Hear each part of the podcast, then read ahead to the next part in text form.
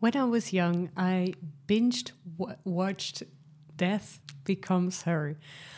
I was a huge Goldie Hawn fan, I think, since the age of eight. And every th- time when there would be a film on television starring her, I would record it on my V C R. And I would only have a few recordable videotapes, which meant I just watched a few mi- movies many, many times. House Sitter, Private Benjamin, Pretty Woman, Clueless, and Home Alone. Ask me anything, I can tell the script immediately. Maybe I should do it once in a podcast. And the, those films I watched over and over again. But for today, we're going to focus on Death Becomes Her, and specifically on why it's so interesting with Isabella Rossellini and how she is nailing one of the best sales pitches I've ever seen in television history. Last Tuesday, it was Halloween, and I watched the movie once again. I think I've seen it a hundred times. And so I rewatched it. I thought it was a great, a great reason to watch it. And it's actually a bit of a cult film, honestly. And it's also a little bit mysterious, dark, and depressing, but it's also so beautiful. I loved it as a child. And when I'm looking back, I'm thinking, why did I love this so much? But of course, I didn't have a lot. You know, I had just had those six movies that I watched over and over again, so I had to like it. Different times now for children. and But also because I probably also loved it because of the great visual effects, because it does have some very interesting visual effects uh, with a hole in someone's stomach and everything. I'm not going to spoil all the dirty details, but it is actually done very well, especially for that time, nineteen ninety-two. And also, since I was a little girl, and I still am, I was always a very big fan of real divas. Women who were very expressive about their feminine side and being very bold about it. I don't know why I liked it so much. I was very drawn to those women. You know, when I was walking on the street and I saw someone dressed beautifully and yeah, just really doing their best, I just really liked it. And for instance, one of my favorite movies is Sunset Boulevard. Probably also not a co- coincidence. So if you've never seen the movie Death Becomes Her, you can. It's very safe to listen to this episode. I will just highlight a few parts of it that are interesting that I want to focus on, namely a sales conversation. In, I think it's in the middle of the movie, actually. There's still so much left to see, you know, also because of, of the visual effects for that time. And it's also a beautifully made movie with an incredible budget of fifty-five million. And by the way, they also profited one hundred fifty million. So you don't have to worry about them. So the reason why I wanted to record this episode for a long time, actually, is because of the sales pitch of Isabella Rossellini. And I wanted to peel off her sales process with you and show why it is why it is so great and why it is a great sales script for anyone who has to sell anything, really. So I'm diving deep into, you know, why it, you know, the preparation of the sales conversation, the actual sales conversation. And actually, yeah, well, actually, there's also after sales. I didn't really cover it, but actually, yeah, maybe um, if I remember... Uh, I will. I will finish that. Uh, I, I will finish with that. So, quick recap. The or quick summary. Actually, the story is basically about two women arguing their way into death. That's why it's called Death Becomes Her. It's really a classic. She has it. I want it. So we're following friends. I think they're I think they're friends since high school. It's mentioned somewhere. Uh, Helen and Mel- Madeline, they're called, and those are Goldie Hawn and Mer- Meryl Streep. And throughout the years, we're following them. I think they're in the total movie. There's a time span of about fifteen years, fifteen, twenty years, something like that. And they are mainly arguing over one man, Doctor Ernest Manville, who is brilliantly played by Bruce Willis. I'm a huge Bruce Willis fan, Willis fan, if you didn't know that. And I know that he's very sick right now, and I'm I'm so, so sorry for him, but I'm so glad that he was, you know, on the silver screen. with all different kinds of movies. But anyway, so they both want his attention and they're doing everything to get his attention. So at one point, Helen, who is played by Goldie Hawn, has lost a lot of pounds. She was already with, with Bruce Willis, with Doctor Ernest, and then Meryl Streep uh, stole him. They got married and everything. But anyway, at one point, I'm not going in too much into the details. It doesn't really matter for the story. So she has lost a lot of pounds, has written a book about it, and she basically looks like a supermodel at the age of fifty. And this day and age, we would collectively accla- exclaim, this is Ozempic, right? So Madeline, who is played by Meryl Streep, gets jealous and uh, is afraid Bruce Willis will go after Goldie Hawn.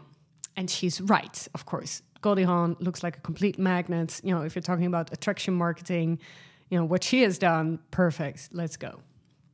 So when when she visits her, uh, when Meryl Streep, sorry, visits her much younger lover, Dakota, Meryl bursts into tears when he says she's too old for him. And she decides she decides to go to Lisle von Rhuman, the one who might help her get the nineties version of Ozempic. So when we're looking at this from a sales perspective, it gets very interesting. Meryl Streep is afraid she will lose her husband and her lover because she's getting old, right? One of the ways to keep her man is to look better. That's at least what she believes. Whilst, of course, I mean, she could work on a lot of internal stuff too.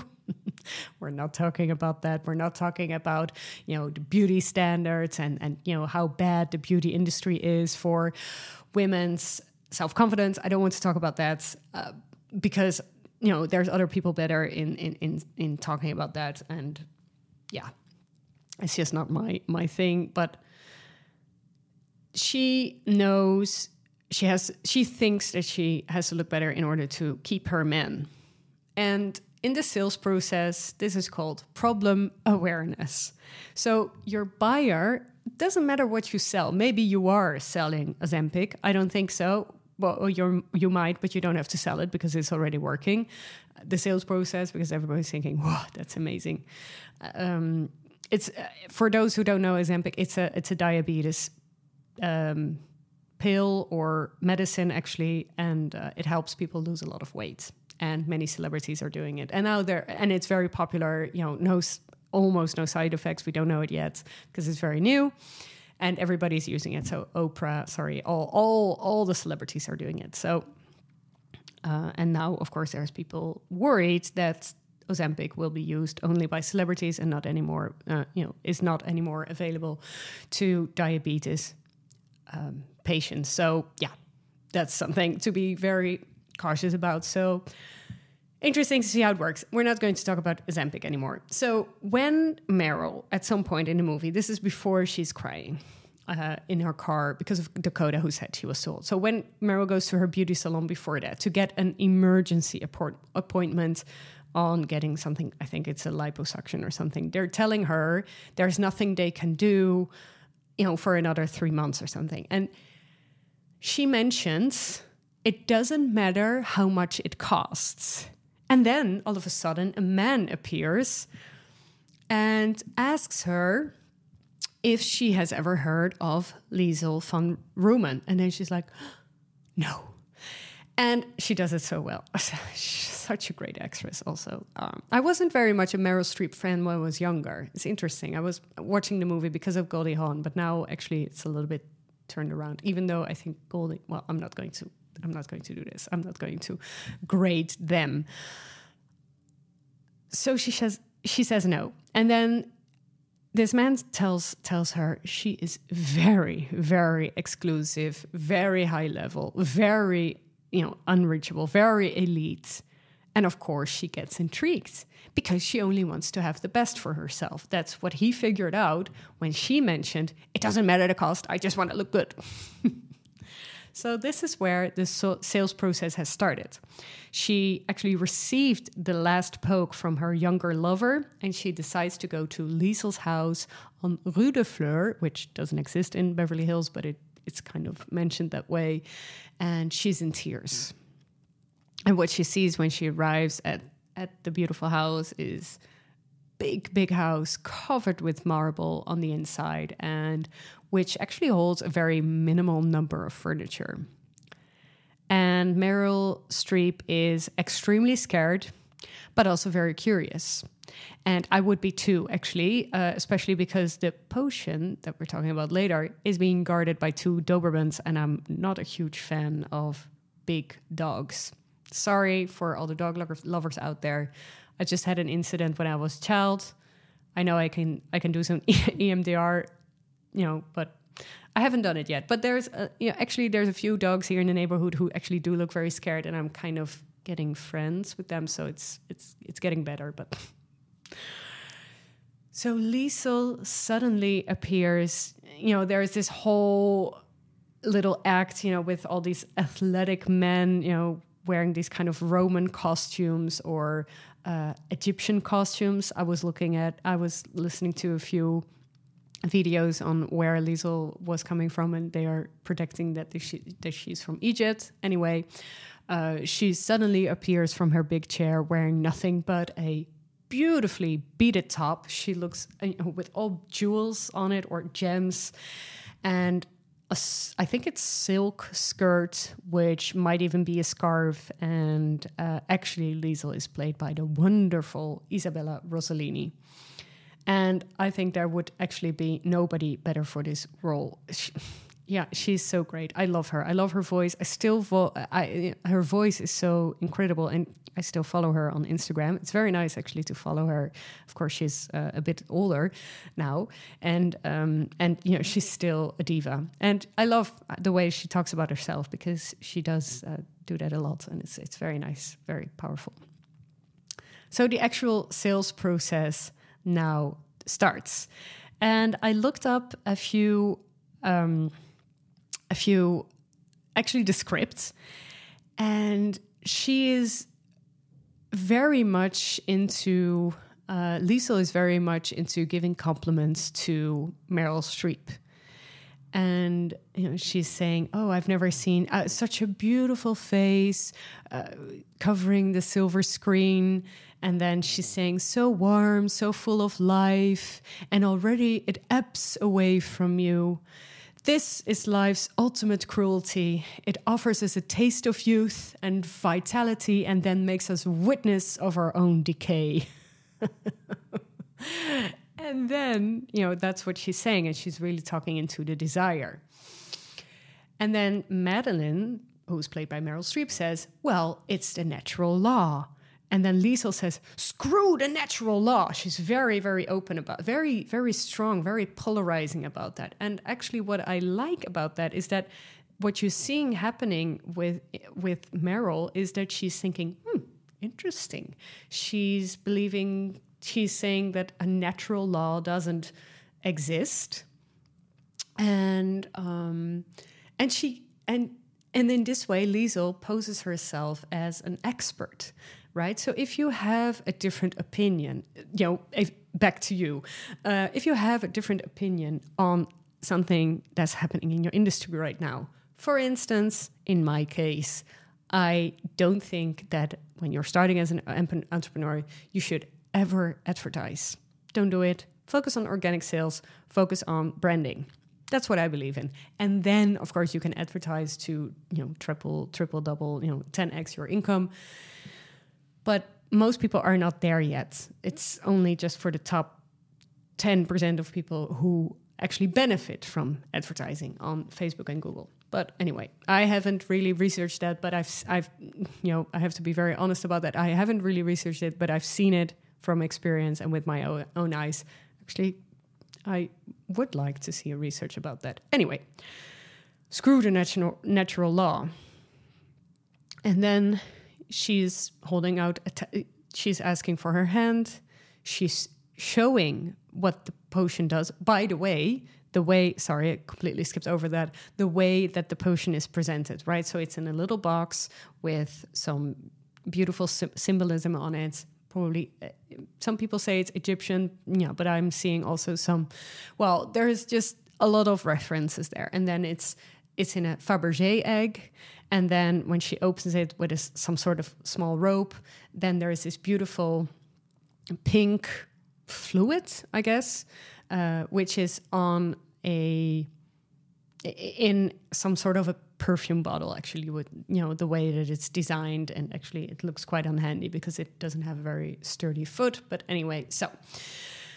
So it looks very beautiful. And then she's doing a test and she's um, showing um, a touch of magic. She's saying, a touch of magic in a world obsessed by science. A tonic, a potion.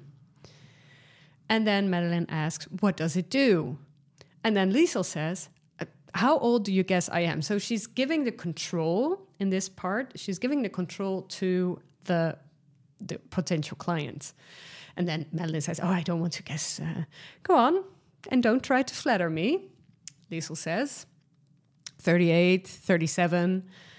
And then the way that she's saying this, I'm seventy-one years old, or maybe seventy-two. It says seventy-one, but I remember it's seventy-two.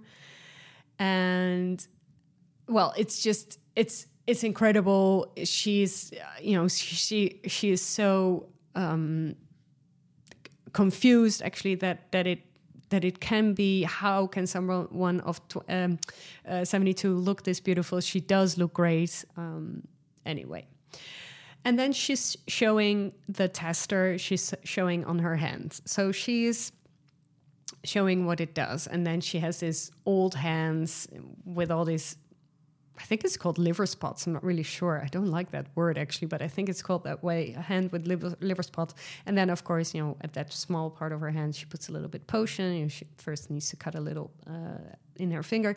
And then she s- shows what it does. And then Madeline asks, how much does it cost? And then I love... I It's a, it's a shame. I'm hardly doing any sales call anymore, uh, sales calls anymore, because most people, you know, come come to me through D M. And then Liesl's Liesl's reply is the sordid topic of coin. And then she says, "I'm afraid it's not so simple. The cost, you see, is different for everyone."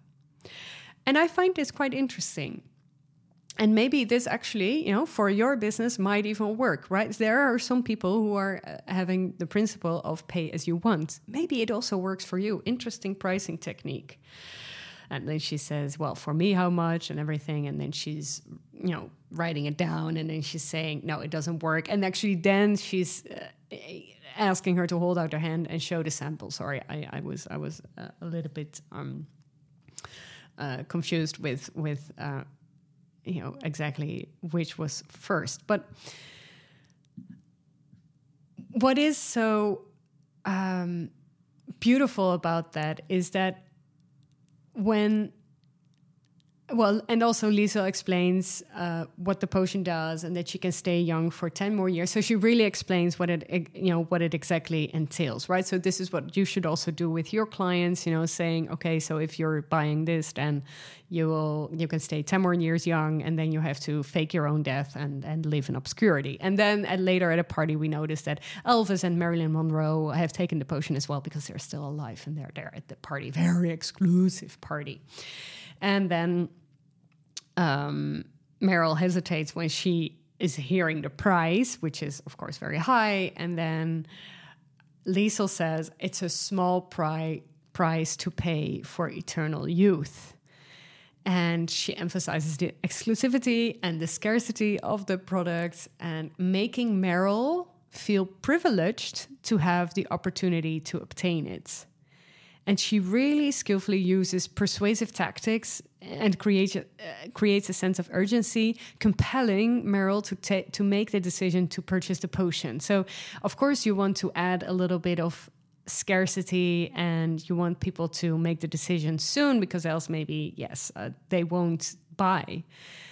And Liesl also appeals to Meryl's fear of losing her husband and lover, highlighting how the potion can help her maintain her attractiveness and keep them interested. So she also creates a sense of desire and aspiration um, by showing the results of the potion on herself. And yeah, through her persuasive sales pitch, Lisle successfully convinces Meryl to make the decision to buy the potion, and really tapping into her emotional needs and desires. So sales is always very much a, a very emotional process for everybody. And if you understand exactly what what the fears and desires are of your clients, and maybe you just want to tap into desires, I think you can also tap into the fears or people, you know, what are people lacking, but it's it's not really nice, you know, go for, for the desires. Creating a bigger sense of problem awareness by, you know, highlighting the fear of getting old, and then, well, Lisle has the solution. I think, you know, this would really work also in the real world, world if it would exist. And um she's also sharing her own personal experience with it. And I think for you, what happens next is... And uh, so, yes, yeah, so she's doing the preparation of the sales, the actual sales bit, pitch, and then the after sales. And the after sales is very much, is a little bit further down the movie, uh, where she's trying to sell it to someone else. I'm not going to say who it is because I want you to actually watch the movie if you haven't seen it yet. And if you've have if you have watched it, you know what she's doing. So that's also part of the after sales, right? Seeing could be a part, seeing if there is friends uh, or family members who want to uh, obtain the same results. There's so much more to the movie, by the way, what I'm pointing out right now. I'm not going to do that. So in this episode, in this podcast episode, I wanted to highlight the brilliance of the sales pitch and how Lisle successfully created a very small niche for herself. And by being connected to the important people who could point her to her potential clients to her, so like the uh, exclusive beauty salon in Beverly Hills, she actually does... Um, really managed to get the right people into her actually little cult following. And um, yeah, she creates problem awareness by highlighting fear and tapping into desire desires. She presents the solution, the potion, emphasizing its exclusivity, scarcity, and impressive results. And, you know, through persuasive tactics, using storytelling and personal experience, Lisle, Lisle successfully convinces Meryl to purchase the pot- potion. And what happens next is so, so fun. It's it's a comedy horror. It's not really a horror, but it's it's it's really a nice, nice movie to watch. So thank you so much for listening. I've been wanting to create this podcast for a very long time because I was so impressed when I was a child, and I actually still am, you know, after watching it for the hundredth times time uh, on Tuesday nights. I hope you enjoyed this episode. If you want me to make more pop culture references, you know, in a business context or the other way around, depending on how you see it, uh, do let me know, because I really like doing this, and I, you know, I like pop culture and I like business coaching, of course. So if you like this little mix of me looking at a specific scene in a film, where I'm peeling off, in this case, a, a sales process, but it could be really anything else, maybe specific behaviors or uh, ways to grow a fo- following, or, you know, why is this person popular, and, you know, what can you do about it in your personal brand? I don't know. I'm thinking about Mean Girls right now. But, you know, if you want me to do this more often, and so I'm a little bit in my test phase, seeing, you know, which kind of podcast format is going to work. It's almost episode one hundred. So... if you want to let me know, d- let me do it, do it. Let me know through Instagram messages or LinkedIn. And um, I hope to see you next week, where we're going to talk about uh, creating different packages for your business. It's going to be so exciting and so much fun. So thank you for listening. Rate this episode with five stars, and see you next week. Bye-bye.